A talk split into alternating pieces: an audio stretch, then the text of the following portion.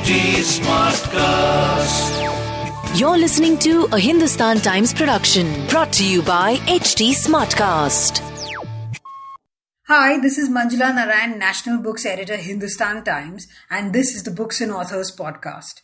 It's a weekly podcast where I speak to authors who've got a new book out. For the listeners, I'm speaking to Siddharth Mallya on his new book, If I'm Honest, a memoir of my mental health journey. Hi, Siddharth. Hi, uh, Manjula. How are you? I'm fine. So, just, uh, just, uh, just if I can say before we, we start, um, Yeah. Siddhartha with an A on the end. oh, you pronounce the whole Siddhartha. You? Yeah, Okay, Mm. great. it's just that no one ever does pronounce it like that because it's more of the, it's more of the kind of uncommon version, right? Yes. Uh, I mean, it's usually, it's just Siddharth normally, but Mm, that's the, the Sanskrit version is Siddhartha, right? yeah, no, I do, and uh, yeah. So I'm trying to embrace it more. I'm trying to embrace it more. So you know, Okay. Okay. But you go by Sid, do you? Or I go by Sid. Yeah, I, although I credited myself with this book, um, Siddhartha. yeah. And that, that's because it's the name of the Buddha, right? Siddhartha originally. Is that why? Or Well, I mean, that's a uh, that's my birth name. So I was, you know, I, I think I've gone by Sid a lot out in LA. Um, and then I was like, you know what? Actually, Siddhartha is a great name. So why not embrace the full full version of it? okay. Uh, I can't imagine Americans finding it really easy to get their tongues around that though. But where? No, no, that because mine's spelled S I D H. There's an H R T H A, right? Yeah. So they they they say Sid Hartha as if it's two separate words. Uh, that's the that's how they say it. okay okay so um, uh, you know how, how let's start with an easy question you know Mhm. how did you come to write i mean you've dealt with this in the book but how did you for the listeners how did you come to write this book what was the spark So back in it would have been August 2019 would have been the one year anniversary of when I stopped drinking. okay And I remember on the on the day I put up a very brief Instagram post, you know, just basically saying that, hey guys, it's been one year since I stopped drinking. These are the reasons why I stopped. Uh, you know, I was never an alcoholic, but whenever I drank, whether it was one drink or 10 drinks, I'd get anxiety the next day. So I decided to stop. Um, just want to share my story with you in case this can resonate with someone else. And, you know, Manjula, I got thousands of messages back from people being like, oh my God, we feel the same way. We can resonate, but we've never felt like that we could stop ourselves. But if you, who obviously comes from a background that produces alcohol, can stop drinking, then there's no reason we can't. And then I thought to myself, I was like, well, you know, if I could help so many people by just being so open about one issue, maybe I could continue to help them if I started talking about some of the other things I've gone through. And that's where my series Consider This that I did online last year was born from that. And then again, the response to that was on another level. And I was like, you know what, I, I just felt a kind of a duty, if you like, to continue. I saw the impact I could have on people by being open and honest about mental health, particularly people in India, where sad to say it's still quite a backward subject. Um, Mm. And I, I just was like, well, I, almost feel a duty to continue doing whatever I can to shine a light on this. And the the next kind of um, obvious progression was a book. And what I decided when writing it was, you know, it's not going to be a self-help book. This is not a self-help book. I, I even say it. It's not a self-help. I'm not Deepak Chopra, Jay Shetty, you know, Eckhart Tolle. I'm not. I'm not trying to write something like that Mhm. what I realize is that what I can bring to the table is just my honesty. And like, hey, this is what I've gone through. You might have gone through the same thing as me. You might not have gone through the same thing as me, but you might be able to relate to something similar in your own life. And what I found was a lot of the time people aren't looking to be fixed. They don't want solutions. They don't want help. They just want to feel like they're not alone and that someone Mhm. else has gone through something similar. And that's kind of a very long answer as to how the book came about, but also about why I wanted to write it in the sort of format that it's in. Okay. And I can imagine it must have been difficult to write. I, I was reading some bits of it, especially the, the chapter on OCD, and I thought, oh my god, you know, oh, uh, uh, and you say it's difficult to write, but uh, and it is actually a diff- difficult chapter to write and to read as well. I mean, you know, because um, everybody has issues, and you know, OCD is not something that's uh, uh, that's not widespread. Let's say so. Uh, you know, so I'm wondering how you explain it in the book, but how did you actually? How long did it take you to do that chapter? Because you deal with it very, very. It's very thought out. That chapter was it didn't take me too long. That that that chapter, I I knew that chapter I knew the structure. That chapter and the chapter on divorce were the two that I, I, I clicked instantly. I knew exactly how I was going to structure them. I think the divorce one because it was my first. Uh, sorry, sorry, not divorce. Depression. Depression. Depression. That was that was my that was my first consider this episode. So I kind of had an idea of how I wanted to lead into the book. Mm-hmm. And the OCD one, I was very clear that whatever happens, I want to take a little bit of time at the beginning to actually explain the illness. Because as, as we know that it's, it's it's a very misunderstood condition that I don't think really gets the time of day that it deserves. So I was very adamant on the OCD one before getting into my own story. I'm going to actually explain what OCD is. And, you know, I did one of my consider this videos on OCD. And I, I'd always said to myself that in fact, I could have done an I could have done the entire consider this series just on OCD. I could have written this whole book just just on OCD. Honestly, mm-hmm. like, um, so that's why I was I was like, you know, it's important to talk about what it actually is, what it entails, and then kind of what are the ones that have hit me the most? What sort of uh, facets of OCD have, have, have impacted me the most? Mm. Hmm. But uh, I can, you know, things like scruple, uh, like you've you've mentioned exactly. People kind of ha- now know a little bit more about OCD, but you've been very specific about the kinds of OCD. You know, like yeah, but I mean, and I tell you, the reason is is because scruple OCD, OCD, as I write in the book, is something that has plagued me for thirty years of my life. Hmm. I didn't even know I didn't even know it was a bloody word till a year and a half ago. Till I did, you know what I mean? Like I didn't do I, until I did my workbook. I'd never heard of the word scrupulosity. I had actually I'd heard of scruples, but you know, in in, in the biblical sense, right? It's mentioned in the Bible and mm. stuff like that. Mm. I never really put two and two together, and actually, it was only after finding out that oh my gosh, this is a legitimate part of OCD that I've been suffering with that it kind of took a big weight off my shoulders. And I was like, okay, well then let me explain this in more depth. And the other the other thing with the OCD thing is I know a lot of Indians will will relate to this is superstition, right? Yeah. we are notoriously superstitious people, Indians. That's, that's true. I mean, and you know, there, there's one thing being like, don't cut your hair at night. You know, the, the ones which actually, if you look back, you know, don't cut your nails at night, which, you know, people used to tell me. And then if you think of it logically, you know, 200 years ago when there were no light bulbs, yeah. you know, you shouldn't be handling sharp objects at night. So it made sense.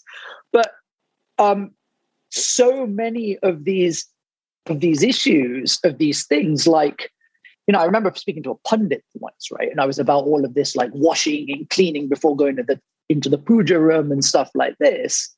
Mm.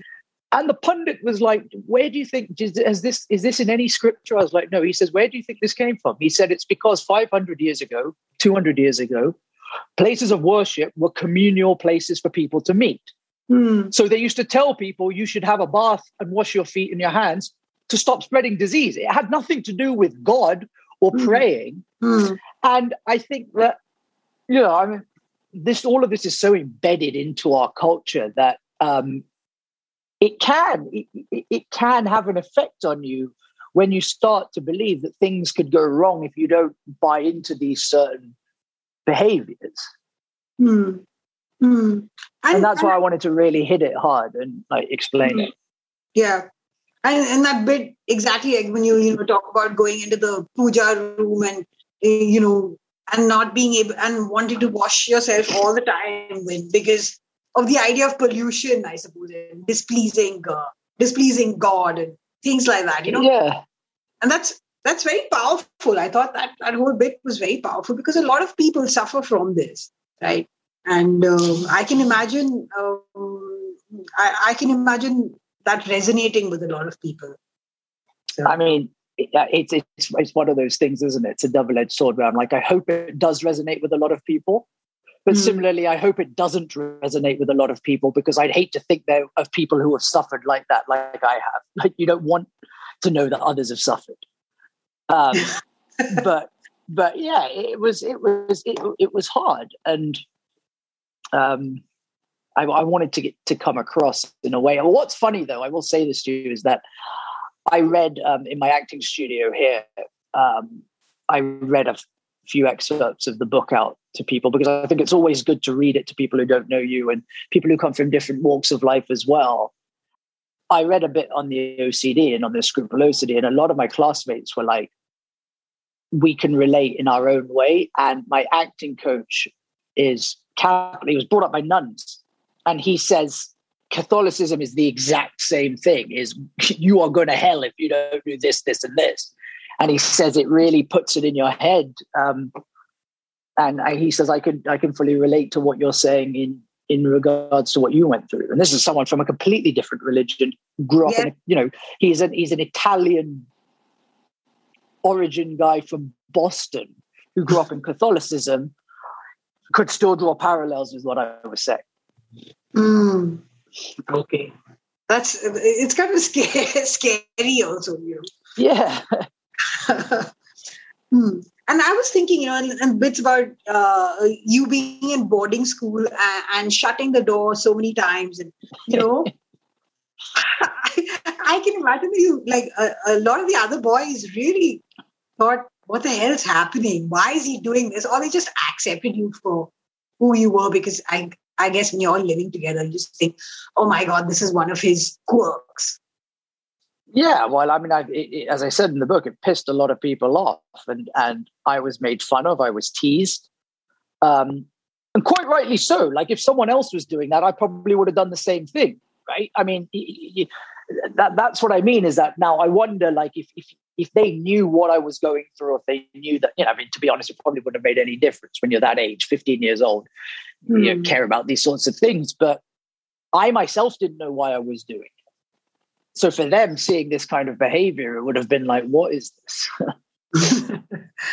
yeah but I, I, guess you know i mean um, this must have been the 90s right maybe i'm ho- hoping people you know schools are more evolved now and today they are t- t- today without a doubt they are i mean i'm talking yeah i'm talking about early 2000s late mm-hmm. 90s early 2000s where mental health and well-being was not definitely not something that was prioritized Mm. Now, yes, now it is in schools in the UK. It's it's definitely got the um, you know I have two younger cousins who one of them's just left boarding school to go to university, and the other one's still there. And um, their dad is actually my first cousin, so he's a little bit older, and he was telling me he's like one of his son's classmates went through depression and was on antidepressants and would openly talk about it, and oh. which which at the age of sixteen is beautiful. Now, yeah that shit wouldn't, excuse my language i'm not sure if i should be saying this in this podcast but that just would not have existed back in my day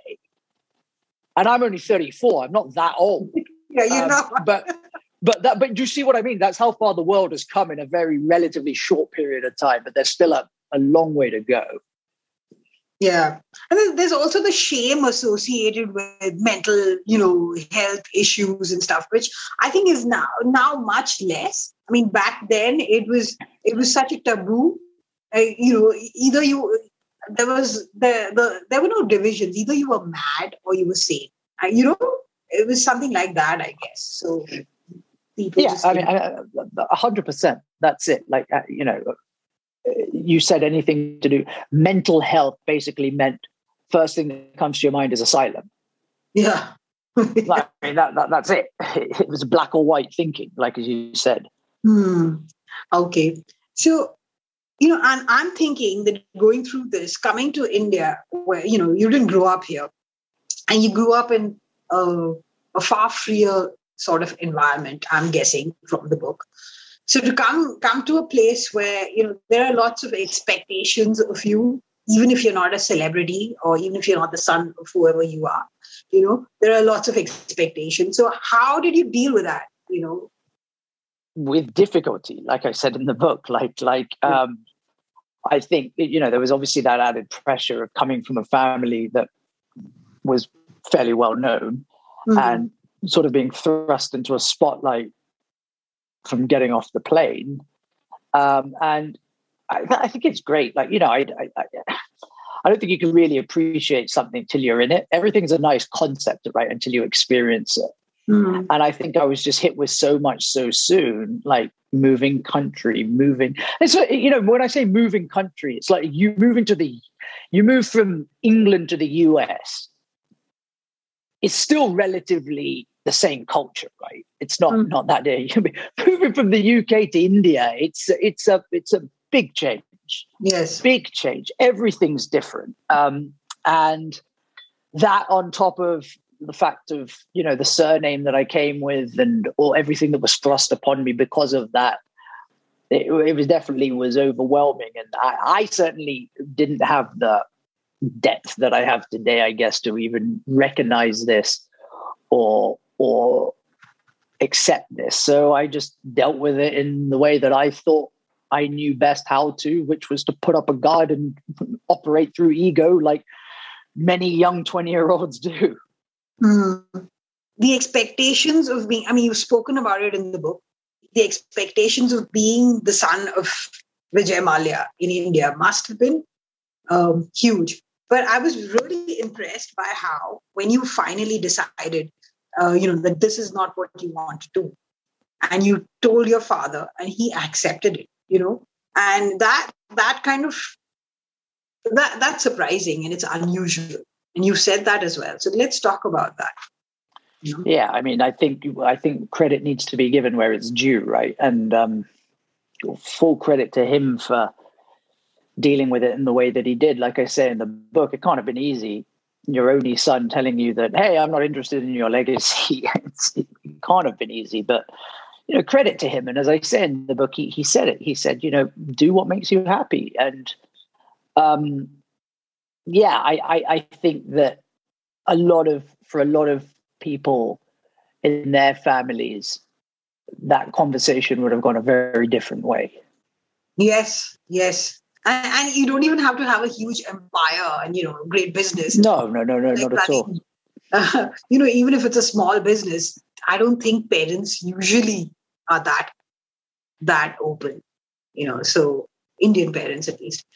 So that's a great thing. And um, so, but had you decided that you wanted to, how much thought, you know, you, you said in the book that when you moved to India, it was a split second decision. You just decided, okay, I'm moving.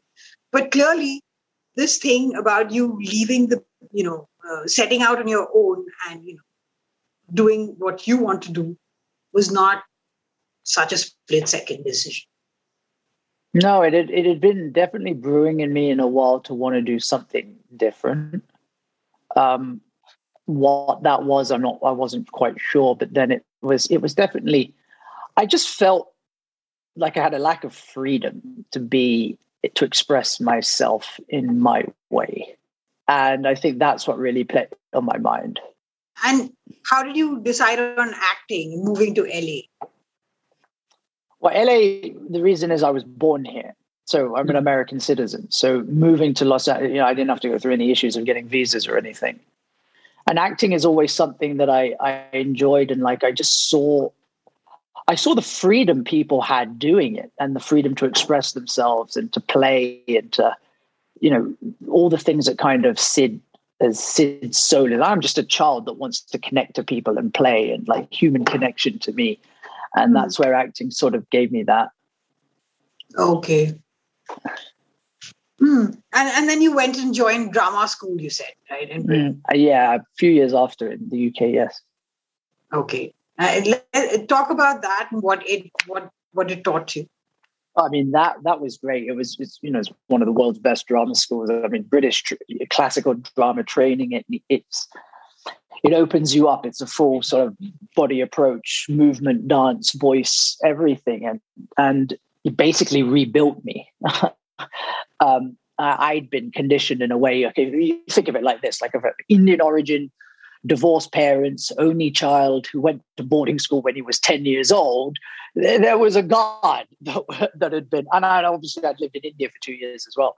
So I, that year in drama school really helped lower that guard mm. and help me to really sort of connect with me, if that makes hmm. sense. Yeah, it makes sense. Uh, and what I found remarkable was that, you know, when I was reading the book, it's quite funny. Is that I read that bit about what you said about, you know, um, about, and I've written uh, in the margins what you said about your time in India. And I said, this is like the, the, the opposite of eat, pray, love. you know, a lot of Western people come to India to find themselves uh, and to have a, you know, I don't know, a spiritual life and, and all that thing. And this seems like, and, and this is the thing that a lot of Indians do, by the way. So, uh, you know, moving away to find themselves. I just find what I find funny about India. I was having this chat with someone the other day. Is that we, we are the motherland of spirituality. Yeah. Yet we are so backwards when it comes to mental health that it just doesn't add up. Hmm. You know, I, I think people realize, I don't think people realize mental health, spirituality, it, it all goes hand in hand. Yes. Right? Yeah. Yoga is a meditation, it's a form of well being, it's also a form of exercise, and it's a form of mental health. Uh, we, we are the motherland of all of this. People come to India, they end yoga sessions in, in LA by saying namaste, right? I mean, that, that, that literally we are the motherland of this. Yet, the even to it's not just with mental health. There are so many, and I don't want to get too into this now because you know this is its own conversation. But it's just that the motherland of spirituality, and yet some of the views in India on a number of different things are so backwards that it just doesn't make sense to me. Hmm. This whole thing about, and maybe you know, I didn't think about it as well uh, either. So when you're when I was reading your book, I was thinking, oh, okay, you know, this thing about people kind of resenting you for uh, for being who you are you know, and bringing that up constantly, like you saying, like you said that some customs officer or somebody at the airport said, "Oh, yeah, the service yeah, yeah. and things like that, and how that can be hurtful as well. You know, people, I think people don't see uh, the see more privileged people as having feelings. Perhaps, what do you think? Yeah, and I say that in the book, right? I think I think there's a there's definitely a a uh, point of view amongst the masses, which is, well, if you come from perceived privilege, you cannot suffer. It, it's, it's suffering is only related to those who don't have things from a material point of view. If you come from things from a financial background that's stable or whatever, then you you you don't suffer. You can't. It's not that you you you don't have the right to suffer. It's that you can't suffer. Mm. And and you know, I'm sure that that customs official, maybe he said that with scorn, right? Maybe he was bitter. Maybe he just thought he was being funny and making a joke. but I think, uh, yeah, but I, but, but I mean, but I mean, but I mean, like, um, I don't think people, you know, it feels like if you're from a background that is privileged, right, you're automatically the villain. Mm, mm. Everyone, we love the underdog. Why do the underdog story always work? Mm. Okay. So you, you, you think that uh, people often took pot shots because of this sort of mentality? Yeah, and it's you know you you you people don't want to know you for you. They just want to see who you come from, and it's always like, well, you only got this. You're you're, you're only so and so because of you're so and so's son you're this and you're that like mm-hmm. and it's automatically that no matter how much you try and, and do yourself like it'll always be pulled back to that mm. So so in a sense uh, your move you know your your striking out is also a statement of how you reject that sort of thinking right yeah i mean we we we can't we shouldn't judge anyone based on where they come from. Mm. Right? We, we're very good to not judge. We don't want to judge the people who come from nothing. Either you're told to be nice and to be, you know, you're supposed to respect everyone, right? Except if someone is perceived to have come from some sort of privilege, they're not to be respected. It's it's like it's just that mindset, which is like, I, I everyone needs to, and I say this in the book. This is the main point in the book. Whether you're rich, poor, male, female, black, white, Muslim, Hindu, Christian, Indian, Chinese, American, mental health doesn't discriminate. Mm. So we need to get past that notion that certain people cannot suffer. And in fact, we all can because ultimately we're all human beings and we're all built the same way. Mm-hmm. Okay. And I, I, found what you said about trolling also very illuminating about how, you know, talk about that, about how people think that they can say anything and that it doesn't affect the other person. But that's not true. It isn't. We all know it isn't. Yeah, because it's like it's like, and this again is the way the world is, right? Again, this is not something that I ever had to deal with. It's not something you ever had to deal with growing up. That this Instagram and all this stuff didn't exist, right? Mm, yeah. If you wanted to say something to someone, you had to go and say it to their face. Like that was the only way to do it.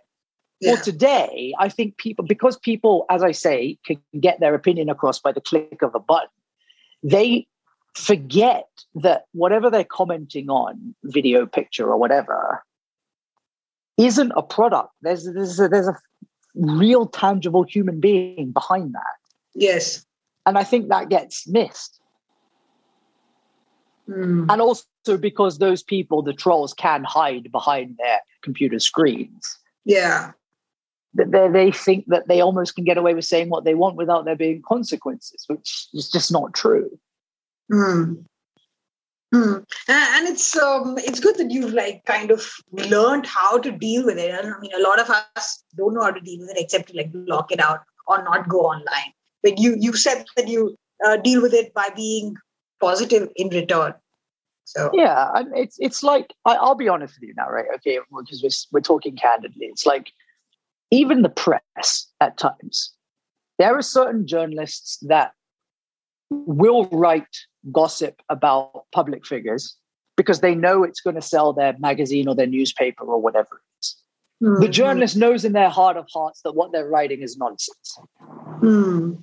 But but it sells. And I think sometimes people forget that public figures are still real people and human beings. And while that article might amuse 10,000 of your readers, the person you're writing it about is still going to suffer having to see that written about them. Mm. And I think that we sometimes forget that about people, right?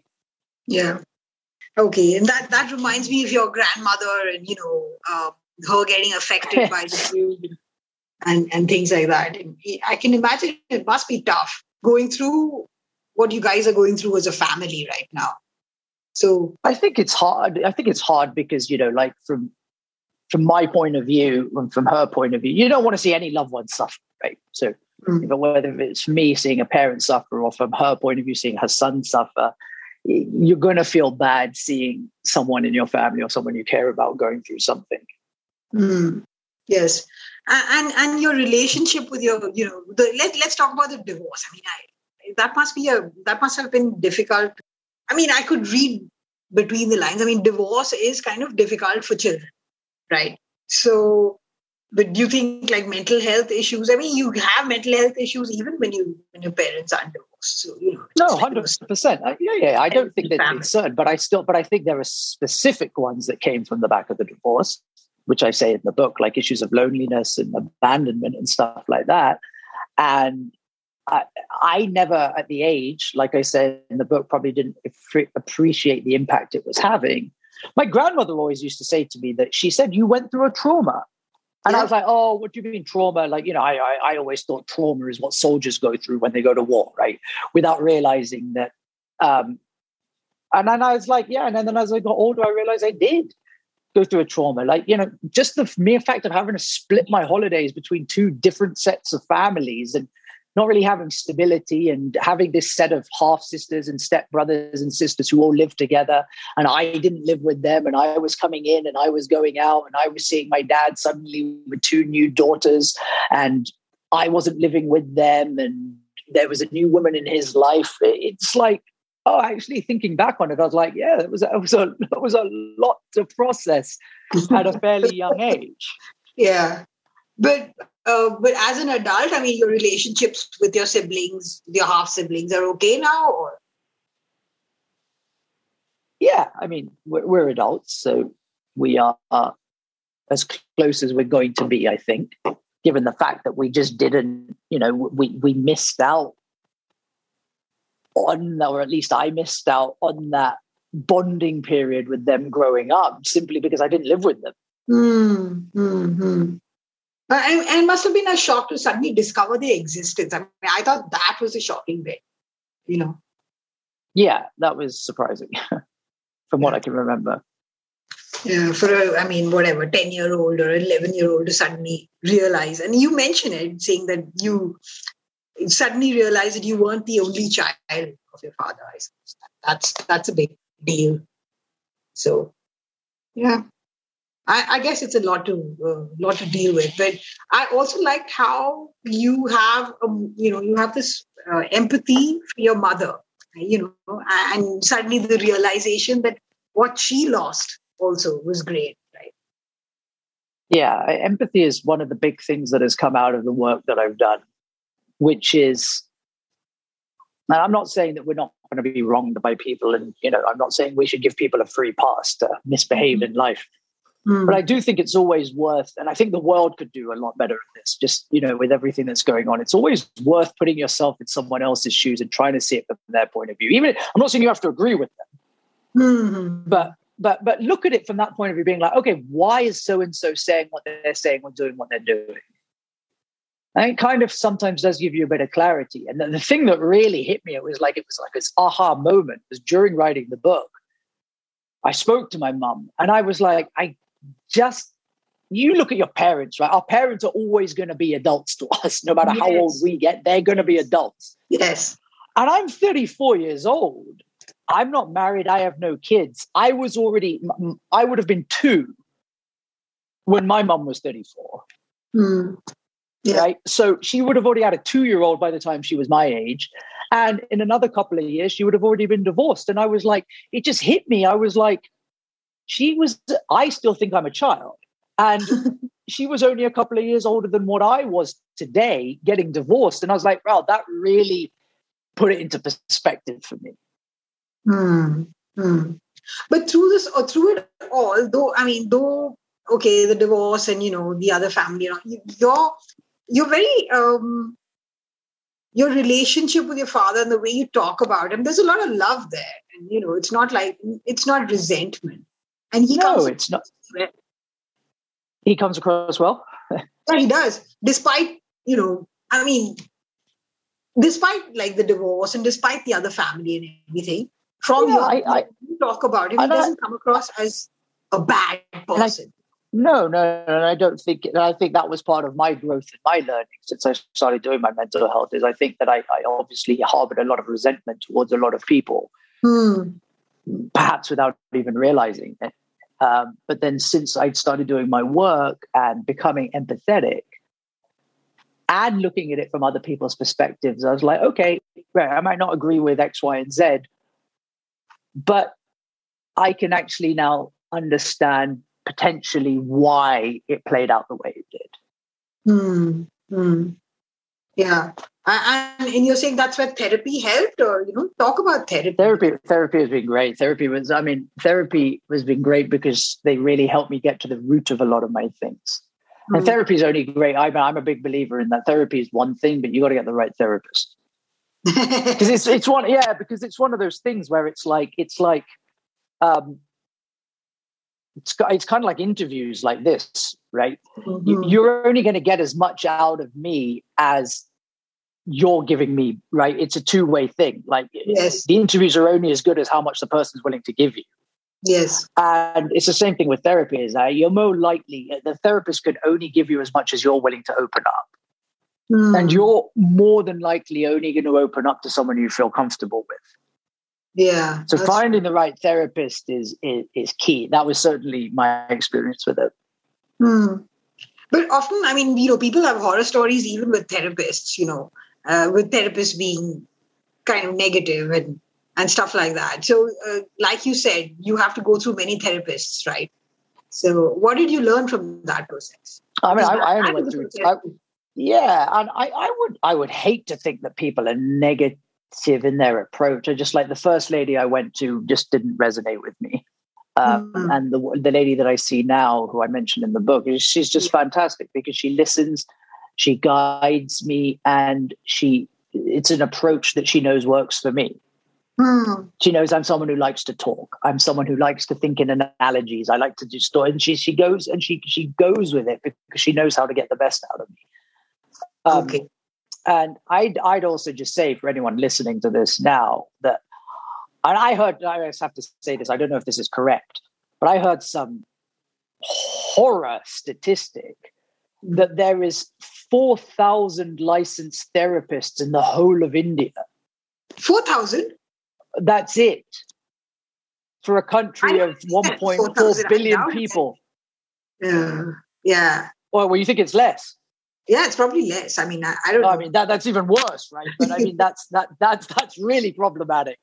Um, but I would say that you know, with with therapy, um, I, I'd ask yourself certain questions when you're looking for a therapist, like, um, certain people are drawn to certain personalities, right? For whatever reasons. Um, I some people love the tough love approach. Some people like more nurturing approaches. Some people, you know, people deal with people in different ways. Now, I, for whatever reason, I don't know why, maybe because I was brought up by my mother, I've always resonated more with the females in my life. Um, the female presences, like my teachers at school, have always been the ones to get the best out of me. So that's why a female therapist was always something that I was going to um, gravitate towards. Mm. Okay. Okay, and you know, at, at, the end of the book, you have um, you you have a series of points that to help people with who think about them and who are dealing with mental health um, issues. I suppose you know the the kind of checklist. Mm. So let's let's let's talk about that and you know how you put it down and what you expect you know a reader to get from that. For sure. I think that that last chapter was was for a couple of things. One was just to say, hey, these are my personal experiences, and these are tried and tested things that I've done and I can hmm. vouch for. Hmm. They may not work for you, and I, I make that point clearly. That look, you've got to find what works for you. Not everything is going to work for everyone, right? Hmm. Um, but the other reason why I put a lot of that down is because apart from really therapy, everything that I've mentioned is free of cost or at very little cost, right? Yes. You know, getting workbooks, going running, going for walks, playing with pets, reading books. And I think that a lot of people think, which which is right, therapy can be very expensive and medication can be expensive. And as a result of that, it can um, be a sort of barrier to entry, if you like, for some people. Hmm. But what I wanted to show is that there are other ways to help yourself beyond just therapy and medication. And there are ways that you can help yourself on a daily basis that everyone can do for no cost. That was kind of one of the main things why I wanted to put that in there as well. Okay. Okay. And I like the bit that you thanked your, your dog. You know, I was like, you mentioned it. It's really nice because dogs really do i mean pets in general i mean looking after a, a pet you know can save you i guess so yeah definitely. acknowledge that. No it is. It, he's, he's he's he's been a handful but a good one. Okay and on that note i think we can end. For the listeners uh, go out and get um, siddharth siddhartha Mallya right? Yeah yeah. If i'm honest a memoir of my mental health journey. So it's very um, it's it's an interesting read, and it's um, it can actually help people. I, I really do believe that you know you've written it in such a way that it can help people who are you know who you know I, I hope so. I, and that's my main thing for your listeners. Um, just to give a little bit of a plug, you can go and pre-order it now on Amazon, or it will be in stores in India from from this Monday, the twenty seventh. But yeah, it, it's just you know if you think, and even if it's not something that you might resonate with, if you think there's a friend of yours who could benefit from reading it, please do spread the word because at the end of the day, all I want to get with this book is to try and help as many people as possible. And if it can help one person feel less alone in the world, then then it's a success. So, yeah, that's nice. Okay, great, great uh, talking to you, Sid. I, let's say Sid. Let's say Sid. Let's keep Sid. Great talking to you, Sid. Thank you so much for coming. And you. Thanks so much. This was a Hindustan Times production brought to you by HT Smartcast. HT Smartcast.